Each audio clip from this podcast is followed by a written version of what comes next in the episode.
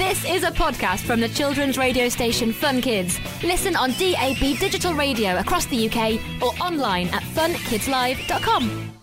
Baron Grindwald's Polish treasure map. We're on a treasure hunt. That's a poszukiwanie skarbów in Polish. We're using Baron Grindwald's map to learn more about Polska, or Poland as we call it in the UK. Baron Grindwald was a riddler, and so to explore Polska, we're going to have to solve some of his riddles.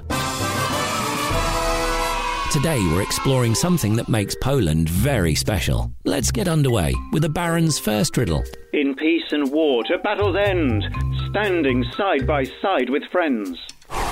Hmm. Everyone needs przyjaciele. That's Polish for friends. I wonder if it could be that the country of Poland has always had many friends and allies. That's important partly because Poland is surrounded by many countries, and it's a good idea to get along with your neighbours. Poland has been an ally in many battles, from siding with Litwa or Lithuania against the Teutonic Knights at the Battle of Grunwald in 1410 to standing alongside other European countries to defeat the Ottoman Turks in 1683. The Polish king led the defense of Vienna with Polish hussars and won. Not forgetting the Second World War, when the Polish joined the British to help defeat the Nazis. So Poland certainly has a lot of friends. But is this what the Baron had in mind?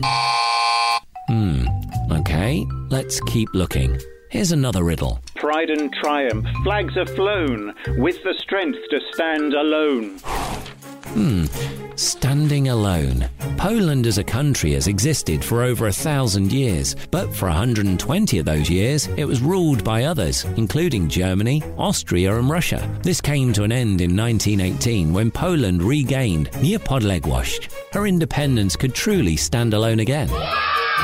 So, how did this change occur? Well, it was all to do with the end of the First World War. That's Wojna Światowa. The war changed the face of Europe, with many countries losing or gaining territories and power. It meant that Poland could take back control of her company and rule itself once more. Every year, Poland celebrates Święto Niepodległości. That's Independence Day. On the 11th of November, 2018 marked Stulecie, the centenary, 100 years of independence, a real cause of pride and strength. The Baron would have been delighted to see Polish independence. Have we found the answer?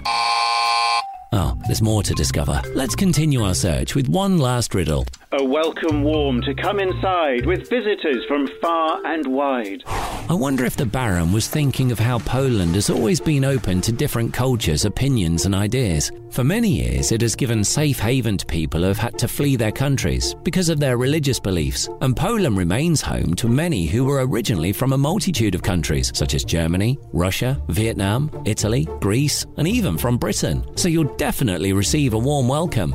And all the different cultures will lead to plenty of friendships. This is looking good, and friendship and tolerance are real treasures too.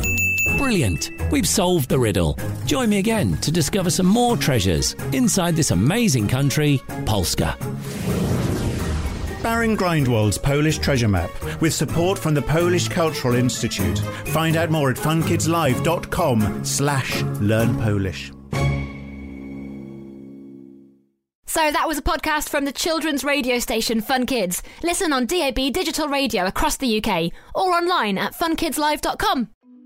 I'm James Stewart, and in Saving Planet Earth, I'm going to be joined by some of the world's top scientists to introduce you to some of the weird and wonderful ideas being trialled to try and save our planet.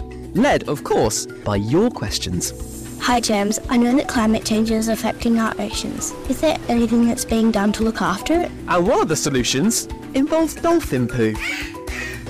This is Saving Planet Earth, available wherever you get your podcasts.